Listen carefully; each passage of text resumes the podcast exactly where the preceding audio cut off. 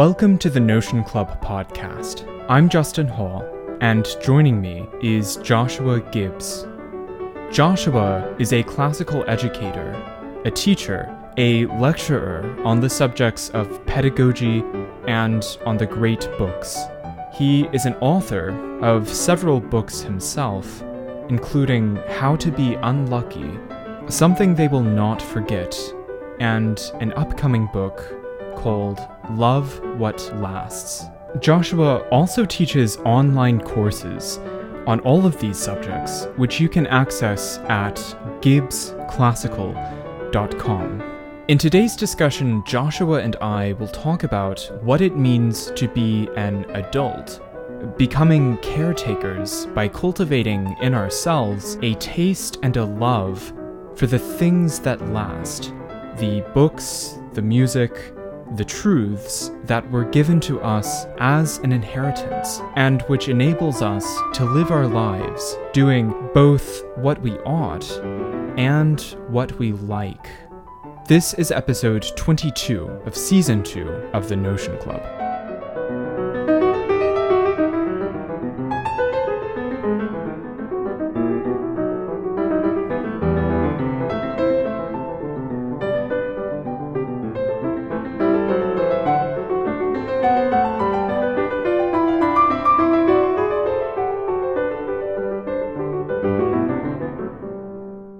First, thanks so much for, for joining me for a discussion. I kind of want to begin with Scruton just because uh, it's rare for me to come across any native lover of Scruton. I've become somewhat of a Scruton evangelist. I don't know how many copies of his book on beauty I've handed out, but I'm continuously ordering new copies and handing them out. But what was what was your first encounter of Roger Scruton? And uh, and I guess as a consequence, what are the important ways that Scruton has influenced you? My first encounter with him was the Why Beauty Matters documentary, Hmm. which is available online. It's less than an hour long, it's completely accessible. That was my first direct encounter with him. And from there, I read the short introduction to beauty and then moved on to his books on conservative politics. And I've dabbled in the somewhat topical discussions on wine and sex and uh, romance and kitschy art and, and all those other issues that kind of hang out around the central issue of uh, stability and beauty, which I think of as kind of the twin themes of his work how to create something that lasts. Um, so uh, I also enjoy a lot of the, the kind of shorter pieces that he's written online, which I kind of moved into after I watched that the documentary Why Beauty Matters. In one of your articles from this year on the perpetuation of adolescence, Day, Yeah. you call Scruton one of the great adults of our time. That's right. Yeah. Uh, I was wondering if you could elaborate on that a bit. I mean, when I think of an adult, I think of a caretaker. I mean, as somebody who has kids, I, I primarily think of an adult as one who is the, the custodian of other human beings, and that that's the role of an of an adult. And it, and I think that that's um, just on a kind of mythological or archetypal level. You know that you're leaving childhood behind when you become capable of producing children yourself. And that's the moment where, where God Himself sort of inspires the body to become capable of perpetuation of the species. And you, you have to become responsible for the species at about that moment. And, you know, I mean, we're talking about like 12, 13, 14 years old. You become both capable of having children, and childhood becomes a thing that you think of uh, as a sort of discrete period of the past as opposed to a thing that you're in. And you become self aware, you know that you're naked, you hide from your parents like Adam and Eve, uh, and you're turned on to all of those sorts of um, those inclinations towards independence, curiosity, self knowledge, uh, the sort of discovery of the world that allows you to speak with confidence about it as, as not being. Um, your knowledge of the world is no longer taken from other people, but is born out of a sort of direct experience. Um, and so Scruton, uh, Roger Scruton seems to me like like a kind of archetypical adult because uh, because his primary interest was I mean, when I think of Scruton, I think of somebody whose primary interest was stability. Mm-hmm. Uh, how to create a stable society, how to create a society that lasts. And I've modeled my own family based on Scruton's concept of stability. I want my family to last. And, and the family and society have this sort of reciprocal relationship, given how important this the family is to society. So, whatever is going to make a society last is going to make a family last, and vice versa. So, when I evaluate the sort of um, books and films and, and clothes and food and whatever it is that I let into my house that I give to my children, it's all born out of this question that I borrow from Roger Scruton, which is is this going to help them last? Is it going to help them enter into a, a sort of responsibility, a sort of self awareness and self knowledge that allows you to be the custodian of other people? Am I, am I turning my children, who are only 9 and 11, into adults, into the sort of people that will enjoy and cherish and love children of their own? Or am I just perpetuating childhood, perpetuating this sort of dependence on others? which is what a lot of childhood, you know, a lot of the really mediocre, awful things of childhood these days just perpetuate the state of dependence and uh, naivete. Let me read an excerpt from that article. You, you say at yeah. the end, we must guard our homes from fashionable music, stories, films, theology, and books, because fashionable things create sudden but ephemeral loves that never last long enough to take root and having too many rootless loves will make a man shallow. When I think of Scruton, I, I do think of someone who has deep roots and very yeah. deep loves. So, and someone who has cultivated loves and, you know, a, a great developed affection for perennial things and, and things that aren't, as you say, fashionable. Yeah. Um, you go on to say that uh, when you do this, you have to be prepared for the for the critique that you're a snob. That's right.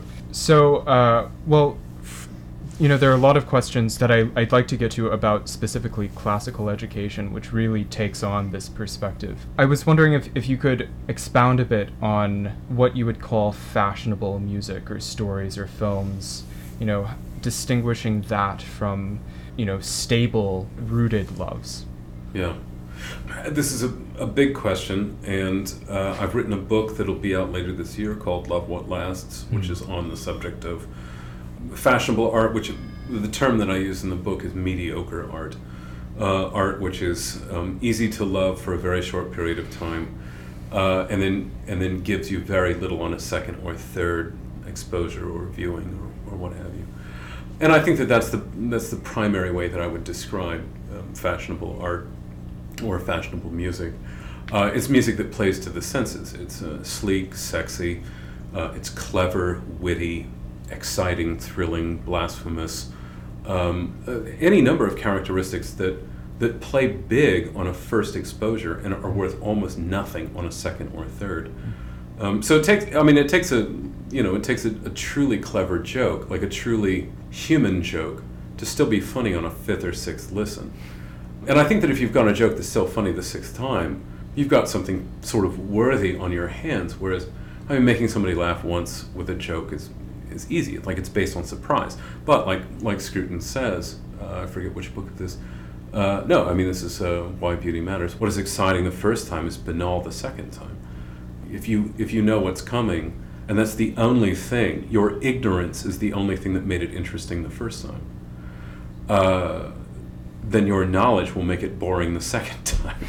Uh, so I, I, I, mean, there's a lot of um, there's a lot of art that plays that way. It depends on your on your ignorance or just the shallowness of your level of inquiry, mm. and and it assumes that you're simply going to move on after your initial exposure. Mm-hmm. So. Um, you know, if you've seen Transformers 1 and Transformers 2, but not Transformers 3. You have zero reason to watch Transformers 2 for a second time. Like, it, it, it's worthless. Um, it's less than worthless. Uh, you, you, all the, you know, all the jokes, all the thrills are predetermined. And what drives you on is, is your own ignorance of, of the third one. Like, what will the spectacles be? And I think that there's a lot of music that plays along the same lines. Like, we're, we're interested in it because it seems knowledgeable, knowing, and cool and and maybe it is cool, but but cool is uh, cool just never has purchasing power that lasts very long. Mm. It's kind of the definition of cool. right. Yeah. That which is short lived. Yeah. yeah. Yeah, I've never thought about in those terms about a joke that that could be funny the, f- the fifth time or, or humor. I, I was trying Right. to think of well, what would fit that criteria. I suppose some limericks come to mind, and Uh-huh. Woad Sure. like Wodehouse is Yeah. can be uh, endlessly re- revisited. Yeah. Well, before continuing in the vein of classical education, I, I've been thinking a lot lately about self learning because I, I'm at this point an autodidact, having escaped from higher education just Yeah. in the nick of time. And so, well, first of all, I, as a teacher, I, I assume that you teach yourself, you continue to, to learn and, and research in your own space. So I'm I'm curious if you've developed any kind of methodologies for self-learning and what your perspective of I guess autodidacticism would be. Autodidacticism is a is a great term. I prefer it to the more common term used today, which is uh, the lifelong learner. You hear a lot about the lifelong learner. And a, and a friend recently remarked to me something I, I- I think quite true, which is that you know major U.S. corporations develop these um, you know staff development plans for their employees, especially people that are in uh, you know Fortune 500 companies, and they love to tout the fact that their employees are lifelong learners and that their employees are always growing and always learning, which seems really ridiculous to me because there's a sense in which everyone is always learning. Everyone may not always be reading books, but that's a that's a different matter. Like everyone is always learning. You're always observing the world. You're always taking it in. You're always reevaluating what you thought the day before. So, uh, the idea of a lifelong learner is is banal. Everyone's a lifelong learner. The question is whether you're a lifelong book reader, and uh, more importantly, whether you commit to anything. Because what a lot of big companies mean when they when they talk about the lifelong learner or somebody who's always growing, is somebody who has no spine. They just go along with whatever the fashionable ethics are of the day. And as we go from, you know, I don't know, whatever sexual perversity goes from, from being not allowed to being allowed, and, and you as a modern company want to make sure that you've um, thrown your lot in with the zeitgeist, uh, you have to come up with some kind of, uh, you know, fa- uh, some kind of intellectual sounding excuse for just going with every way that the wind blows. And that, and that excuse is often a lifelong learner.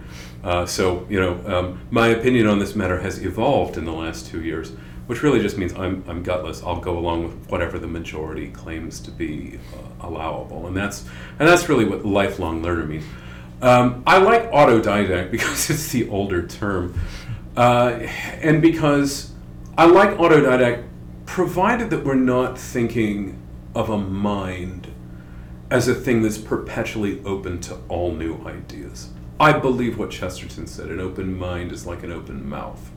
It's meant to close on something. Uh, and an open mind that's perpetually open never grasps anything, it never closes on it, it's never committed to anything, it's never faithful to anything. Um, so, so I, I mean, I suppose I would say I'm a lifelong learner in the sense that I'm going to keep reading books. But by this point in my life, I'm, I turned 40 uh, in a couple of weeks. Uh, I've made my choices. I've decided on the ideas and the institutions um, and the ecclesial bodies and the intellectuals and the, and the warriors and whatever that I'm going to be faithful to. And so now being a lifelong learner means learning more about them, not being kind of intellectually promiscuous and reading any book that anybody sets in front of me and, and says is good.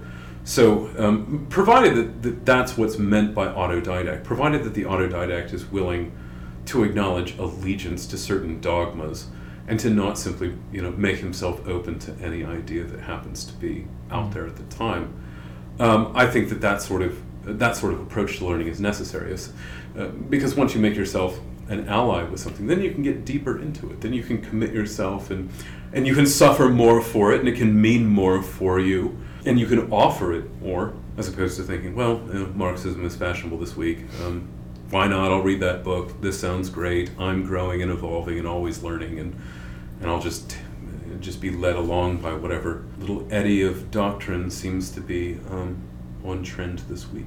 I've been, you know, in in my own pursuits of, I- well, to some extent, education is like a a, a never-ending quest to cure one's ignorance.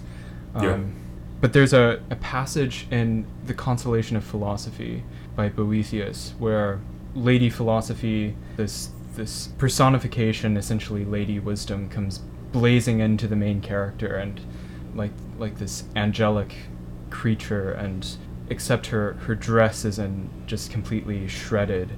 And uh, and the and the Boethius the the writer the main character uh, asks her why is your dress so tattered and shredded um, and she says because so many false disciples of philosophy of her uh, tore it away and ran off with it with these little shreds and thinking that they had the whole of her Yeah. and that's that's haunted me because how can I know that I'm not one of those false disciples with just a little shred, uh, you know, a, a tattered piece of, of the dress of lady philosophy, thinking I have the whole of her? Because one thing that an institution of ed- education can offer a school, as opposed to just being a self taught person, is audit and oversight and uh, an environment of, of dialogue. So I, I'm not, I, I haven't yet solved that problem. Have you thought about that in, in any of those terms and how do you, I, I guess, what is the audit for yourself? Um, I, I think the safest thing to assume, so far as that question goes, am I one of these people that is merely torn a piece from Lady Philosophy's garment and run away and pretend like I have the whole thing? I think the answer is yes. I think you have to assume that. Like I assume that's true for myself. Um, or as a as a student of mine um, wrote a, wrote a great essay on this recently.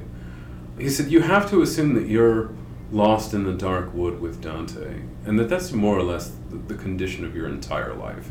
That you'll always be lost in the dark wood, and that you're always trying to find your way out, and that, and that likewise you always are are working with a scrap of Lady Philosophy's garment, and you're always thinking that it's more than it is. Um, it's it's really no bigger than your hand, and, and you're trying to turn it into, uh, you know, you're trying to turn it into the whole skirt and bodice, but it's really it's really not that much. So I mean, that's what I assume of myself. I mean, I, I um, that's what keeps me going. That that's what that's what keeps me reading is the is the conviction that I am lost in a dark wood that I need to get out of, and that, and that I only have a scrap.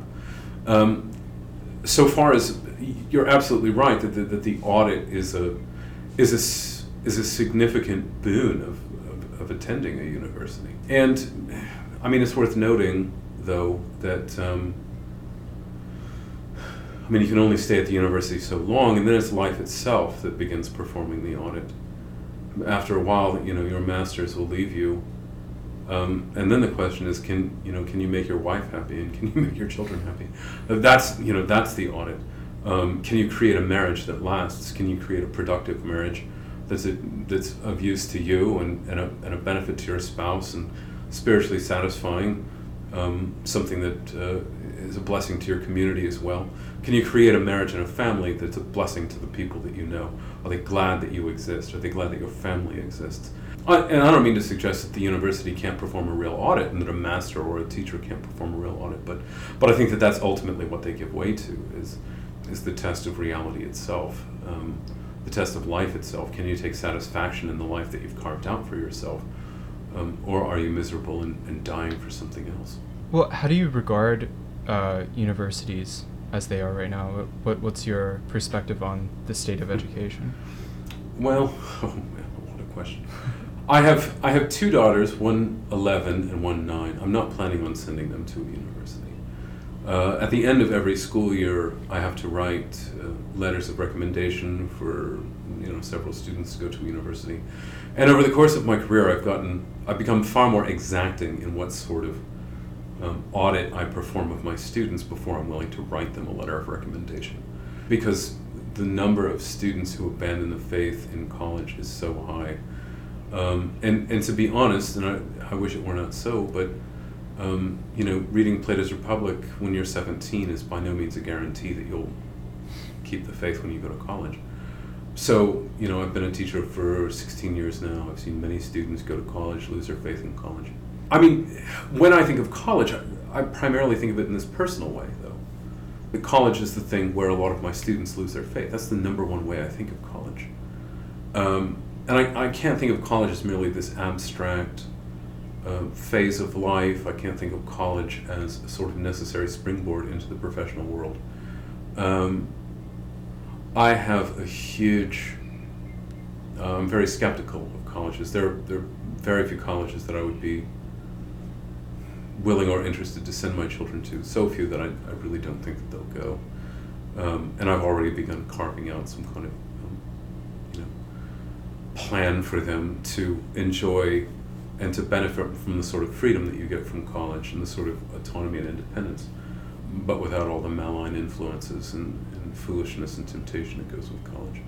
That, uh, and I should say that both of my both of my children are girls, and that it might be a bit different if they were boys. I would certainly be looking at it differently if they were boys, but in as much as they're girls, given the kind of um, given the kind of sexual violence that's typical on the, the campus of the average American university, I'm not eager to see them go. I'm eager to see them leave the house. I'm not saying you know they have to be with me, and if they're not with me, they're not safe or something like that. So I would love there. You know, there's a number of people that I trust, families that I trust, um, intellectual people who I think are very brilliant, and I would love to have my daughters go live with them for a few years and just help them take care of the house and uh, you know just listen to their whatever teaching, just just absorb whatever whatever brilliance they have. But but that would be my confidence in those men and their families and their you know the way that they've they've lived their lives. It wouldn't necessarily help them get a job someday. I mean that's its own sort of separate concern. Right. Well, a couple of thoughts. One, uh, kind of interrelated. You talked about how life itself becomes the audit um, once you leave your masters, and and I think that is absolutely true. And and I, and I think we can you know building a, a family you know that goes back to the stability of life in, in a very Scrutonian sense. And I, I think we can say that without becoming pragmatic. And so, in some sense, you know, that is what an education ought to prepare one to do, um, to enter the, you know, leave one's masters and enter the audit of, of life prepared for that. And obviously, uh, universities on the whole are doing the opposite. And maybe maybe leaving aside universities, but education as it ought to be. Uh, obviously, classical education as a model aims to do that. And in an article, I think this week, you you write, like angels, man may fall. Uh, like animals, man may die, but unlike angels and animals, between the falling and the dying, a human being may be restored to God. A classical education is the education that naturally follows from this premise. So, in other words, education is a restorative process, would you say? Yes, absolutely. It's remedial. Mm. So, you know, that presumes that there is a brokenness to be restored. And as we're seeing in universities, it, it seems to be exacerbating the brokenness rather than continuing the amelioration of it. Right. Yeah. So, so how does classical education, as a model, as as education as, as it ought to be, how, how does it go about the restorative process? Classical education stages an encounter between the student and the ways in which God reveals himself across time and across cultures, which is, which is by way of goodness, truth, and beauty. Um, goodness, truth, and beauty are not things that we have made, they are things that have made us. Uh, they are not responsible to us, we are responsible to them. And it's truth, goodness, and beauty that are, that are understood within the, you know, the Christian tradition as the ways in which the divine manifests itself in eminent or ephemeral ways. And a classical education stages the, the encounter between the student and God, really, mm. in the belief or in the confidence or just the hope that when the student bears witness to God, they will recognize the worthiness of God and they will begin to um, reorder their own affections so that they love God the most and they love that which is closest to God second most, and that which is second closest to God or third closest to God um, in a sort of appropriate order. So classical education is about this restoration of proper order in the heart, that that which deserves the most honor and glory and love is receiving the most. And this is not the way that we're naturally inclined. Like it's very difficult to love God. Mm-hmm. Um, and I and I believe that, uh, and this is maybe the argument of my next book. Um, contrary to what we might think, I actually think it's very hard to love beautiful things. I think it's very hard to love goodness and truth. Mm-hmm. Uh, they deserve our love, but beauty, truth, and goodness are dangerous and they are demanding. And, and to serve goodness and beauty and truth is not necessarily pleasant up front. It often requires uh, great self abnegation and loss and persecution, even. Beautiful things are not essentially pleasant as this, you know, the sort of big IMAX uh, entertainments that are, that are very popular in our day. Uh, it requires a, a more subtle spirit, a spirit that's more inclined towards God, to find real pleasure in a painting like, you know, The Water Carrier of Seville by Velasquez. And it's really hard to understand a painting like anything by Velasquez or Caravaggio. You know, when your senses have been blown out by, um, you know, lingerie models and robots destroying New York City in 3D IMAX. Like, you know, like your soul has been is corrupted by these things and it's blunted by these things, so that things that have any kind of nuance or things that attempt to connect the sensual world and the spiritual world in any kind of fine way are just thought too subtle and, and just not worth your time because because of the you know the big time sensuality that sort of spoiled you on ease of pleasure. I, I mean, I, I do think that there's, I think there's, there's a lot of real pleasure to be gained from, you know, Velasquez painting or an El Greco or, or Bach or what have you. But it's not the same sort of pleasure that's offered by, you know, modern pop culture. Modern pop culture offers this kind of, um, you know, tsunami of pleasure. Uh, that that dulls the wit of the soul. Um, all the pleasure that the modern world offers is always at the expense of the more uh, of the subtle spiritual enjoyment. Um, it's all pleasure, no enjoyment, all pleasure, no satisfaction. It's a lot of promise and, and very little fulfillment, which is why we're always constantly hungry. Um, you know, modern people are fat, they're overweight because they're always hungry, and they're always hungry because nothing in the modern world is all that satisfying. It's not supposed to be satisfying.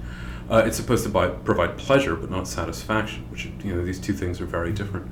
Uh, you can eat and eat and eat and eat and eat and have a lot of pleasure and still be hungry, and it you know it won't have it won't have done you any good. And that's for saying the same reason why you know you can listen to. Um, I mean, you can listen to pop music for hours. It just has no effect on you. Like you listen to it and it's gone, and it, just didn't do anything for you. Oh, whereas you know you listen to Beethoven's Seventh when you and when you're done with it, you're content for it to be quiet for a while. You don't need uh, something else immediately when it's over. You need some time to to recalibrate now that um, now that you've borne witness to this this beautiful thing once again. So yeah, I think that that's you know maybe a classical education is also about, and, and this sounds like a really dull way of putting it, and a lot of people don't like this, but um, I mean a classical education is about having good taste. It's about learning to love things that are worthy of loving, and that's what good taste is.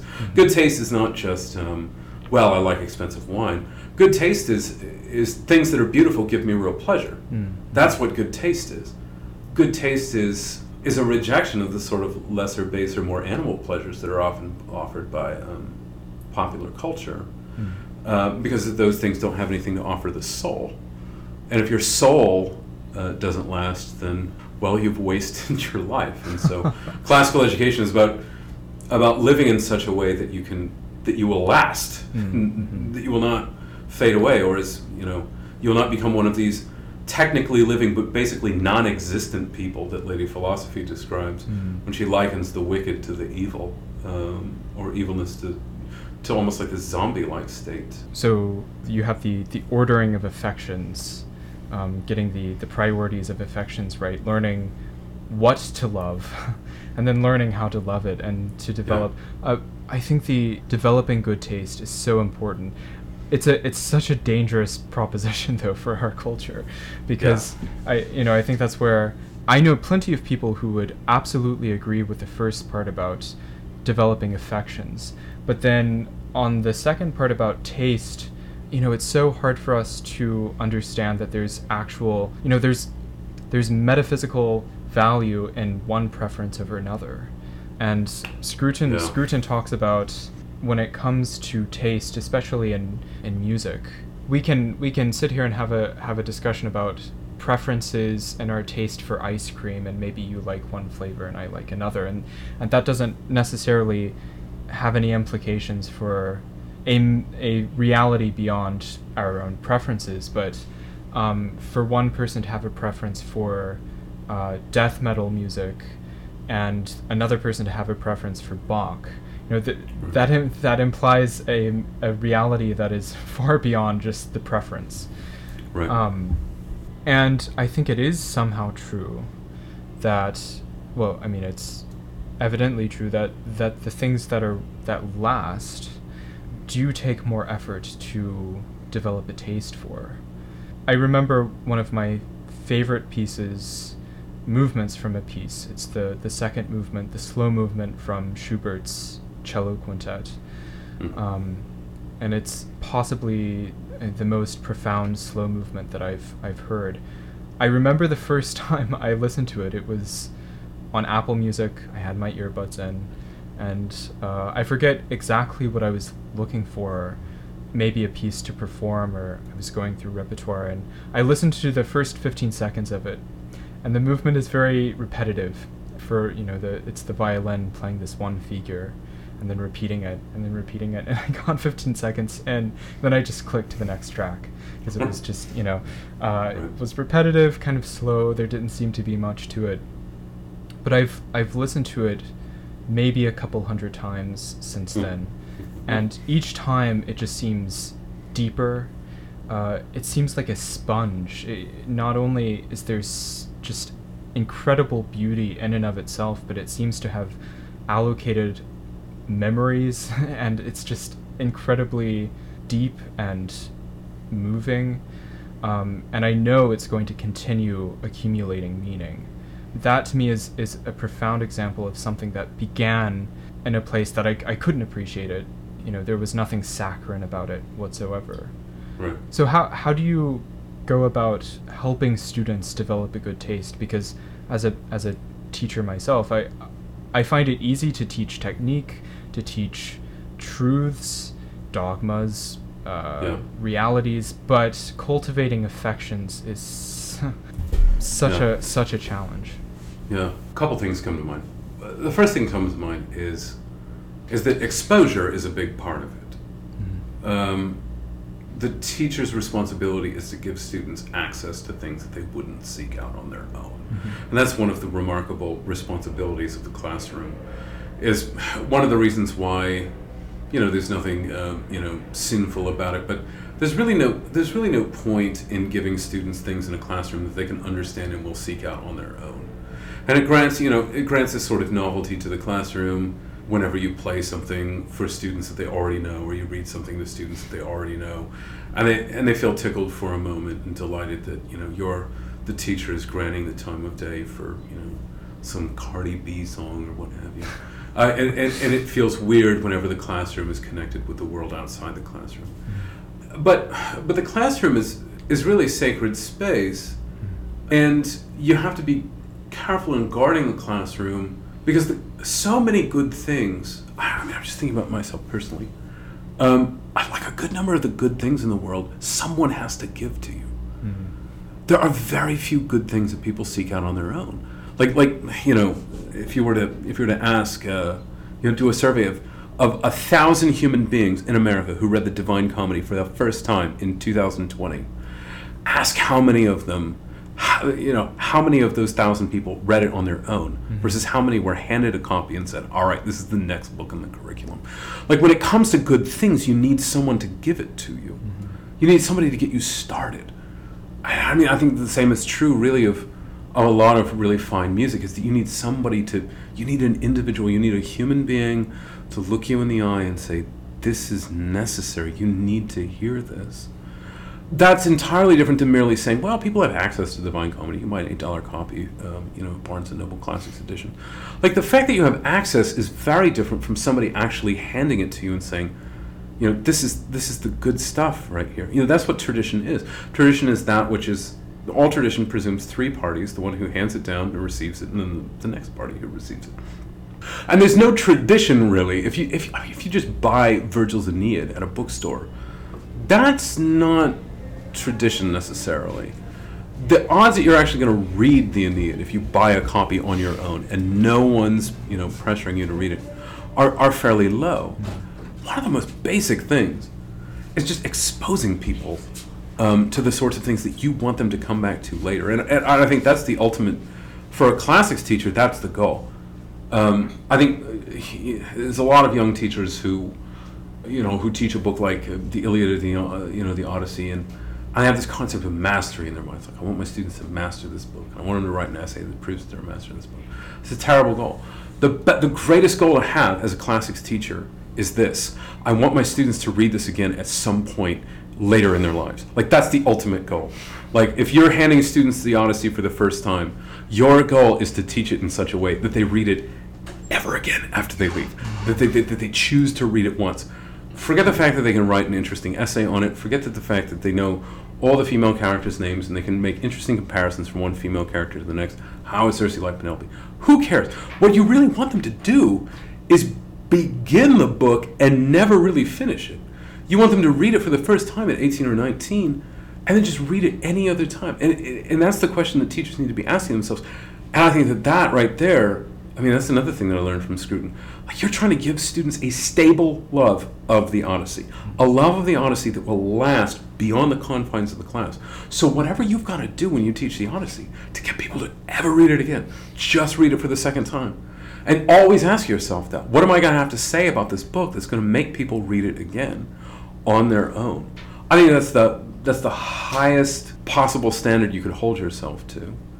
Because a student could write a great essay about the book and despise it, right? And then it wouldn't do them any good. I mean, they could write a great essay and you tell them, "Man, it's a great essay," and they think, "Well, I conquered that book." smarter than smarter than Virgil. That was that was nice. I hardly put any effort into it at all. Whereas if you can get a student who writes a C essay in high school, but they swear to themselves, "By God, I'll read this again," and then they do, that's that's the mark of success right there. You've really you've begun to reorder their affections if you can get them to will to read it on their own. Well, a couple things. First, I, I guess that's partly what I uh, was getting at about audit. I mean, one of the most yeah. important things about audit is having somebody who points you to the things that you wouldn't find on your own, and that's something that yeah, I mean, right. it's it's hard to find that once you leave the masters. You know, um, that that right. search for those things becomes a much more difficult quest.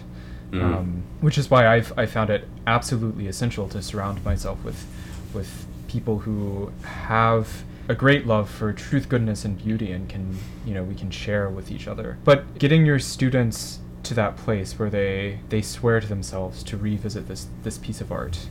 I mean, do do you do that primarily by loving it in front of them? yeah. Yeah, give them an example to follow. Your students will not love anything that you don't love. Mm-hmm. You know, James Baldwin once said, children have never been good at listening to their parents, but they've never failed to do what their to imitate their parents. Uh, so, I mean, if you want your students to love something, you have to love it. Mm-hmm. If you don't love it, you know they'll not love it. Um, so, yeah, performing your love in front of them. Uh, you know, I think you're right. I think that um, that your own love needs to be a sort of invitation for them to follow. But I, I think that there's also there's a way of loving them in such a way that students receive that love as an offer which they themselves can follow. Mm-hmm. And one of the one of the most difficult things to do when you're 17 or 18 is to imagine the world from a realistic standpoint, looking at the world from you know the perspective of somebody who's 27 or 28. And so constantly calling your students to try to evaluate the world as they want it to be 10 or you know 15 years down the line is, is, is a helpful thing to do. So one, I mean, one of those questions that I ask my students is like take a survey in your mind of all the things that you listen to right now. How many of those things do you still want to be listening to 10 years from now? Like take all the music that you listen to now at the age of 17 a lot of my students are 17 uh, do you still want to be listening to that music when you're 27 i mean 27 you're going to be two years married on average um, is this the sort of music that you want to take into married life? Do you want to have your first child crawling around on the rug while you're listening to Maroon 5? Or is that just kind of a terrifying thought? Mm-hmm. Um, and, and a lot of students are honest enough with you to admit that they cannot take their loves at 17 into adulthood. The thing is, is that like Beethoven's still going to be there when you're when you're 27. He's not going anywhere. Maroon Five is not going to be around you know, ten years from now. That'll be you know that'll be old. That'll be you know lame old people's music. Um, But the struggle to enjoy Beethoven, the, the struggle to like Beethoven, is worthwhile because he's been around for 200 years. He's going to last for another 200 years. And that's, that's the sort of obligation that we feel towards beautiful things. Like we make these sort of vows to like beautiful things. We wish that we like beautiful things. Like you, you know, you see people like standing in Barnes and Noble and they're flipping through a copy of Paradise Lost and they're like, "Ah, oh, God, I wish I liked this." But nobody ever says that with, with pop music. Like when you know when Maroon Five comes on the radio, no one's like, "Oh God, I wish I liked this," but I don't, and then turn the channel. Like we feel no obligation to pop music. It either gives you pleasure or it doesn't. If it doesn't give you pleasure, eh, try something else. But if Beethoven doesn't give you pleasure, you feel that you've let it down. You feel like you've let down Beethoven. You feel some responsibility to beautiful things. And you feel that you either owe it to your, your grandparents or yourself or your own soul to learn to love beautiful things.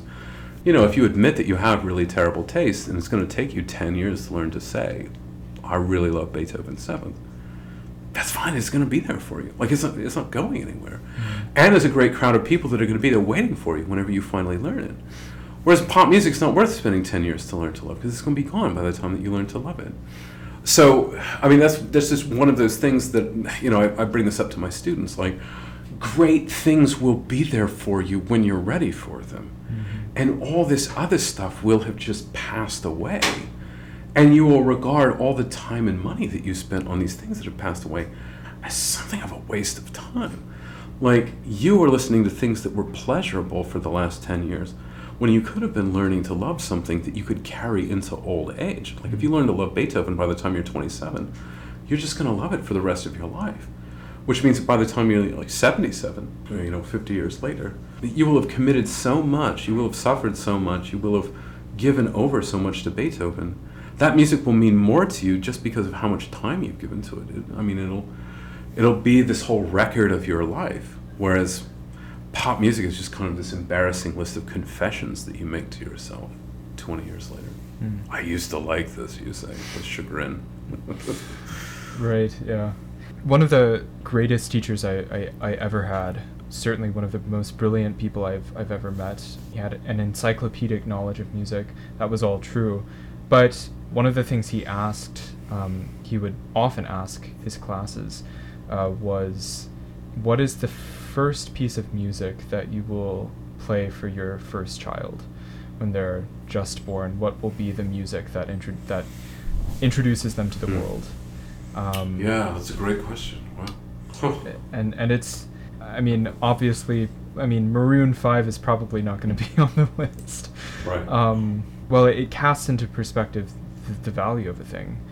Something you mentioned about uh, a dichotomy between the student who supposedly, let's say, has a mastery of a book, um, writes an A plus essay, but detests the book, uh, right. and then the student who who loves the book or has a burgeoning love for that piece of art and writes a C essay. Right. How do you assess your students? What's what's your philosophy of, of grading in that case? Um, my goal is to give psychologically realistic grades. And that's really been my goal for maybe five or six years now. Um, so I, I try to limit myself really to just five grades. Uh, a 94, an 84, and a 74 constitute the majority of my grades. A zero typically means it has to be redone. And I give a perfect score of a 10 maybe once every two years. I haven't given a perfect score on any writing assignment for over two years now, close to three years. And you know, some students have gotten close, but um, I hate grades. I wish that they didn't exist. I think that they um, cannot fail uh, to corrupt uh, the whole process of education. Mm-hmm. And I, I would love for them to go away. And uh, you know, I think a lot of people hear that and it just sounds like uh, you know relativism. It sounds like choose your own adventure or whatever feels right to you. And it's and it's a bit difficult to explain to people that um, I'm not a relativist and I and I'm not a sentimentalist and I'm okay with hurting people's feelings to make them better off. Uh, but that I still hate grades and, and wish that they had nothing to do with the educational system. I would love for I mean I have an online I have an online I call it an online classroom. I guess it's an online school, gibbsclassical.com.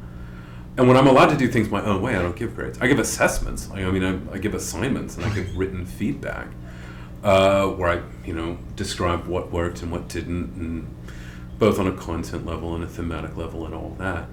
Uh, but it can't be really reduced to a grade. And I do find it remarkable, though, that that some of the best work I've encountered in the last 12 months is from my online school, where people are not laboring for grades. Mm. Uh, I, I, find it truly remarkable the quality of work that's done when grades are not on the line. There's no there's no system to game whenever there's no no grades. So the students are genuinely writing because they want to impress you, and I think that that's the that that's one of the the best standards that there is, is the attempt to impress a subjective audience in your writing is one of the not to flatter them, of course, uh, but to impress people who are worthy of being impressed. And I mean that's a standard that I hold my own children to. Whenever I whenever I catch wind that my children are doing something to amuse their classmates, I always scold them and tell them like the teacher's opinion is the only opinion that matters in that classroom. Like you appeal to the most important person in the classroom, the most knowledgeable person in the classroom and I think that that I mean that generally works. I mean that's how people choose mentors. They choose people that they want to impress, that they're impressed by, and they enter into this reciprocal relationship of giving honor and receiving honor, and that's really what grades ought to be, right? I think that, that grades ought to be this sort of reciprocal giving and taking of honor, mm. uh, giving and taking of glory. And I guess at the end of the day, I don't think that there's a whole lot of real glory to be obtained by grades. I think that grades are far more monetary and fiscal, but there's not real glory to be had in them. Mm. And the, and the fact that America's currently got this, you know, this rising inflation problem in terms of our money markets has only been borne out by the fact that we have terrible grade inflation as well. That we have a button that you push that creates more money, and we have a button that you push that creates better grades, and we've been hitting that button just constantly for the last 20 years and thus there's no more glory really or honor to be had in the education system. I guess to wrap up this this discussion, what what are some what are some of the books and some of the pieces of music that you plan to still be reading and listening to in 20 years?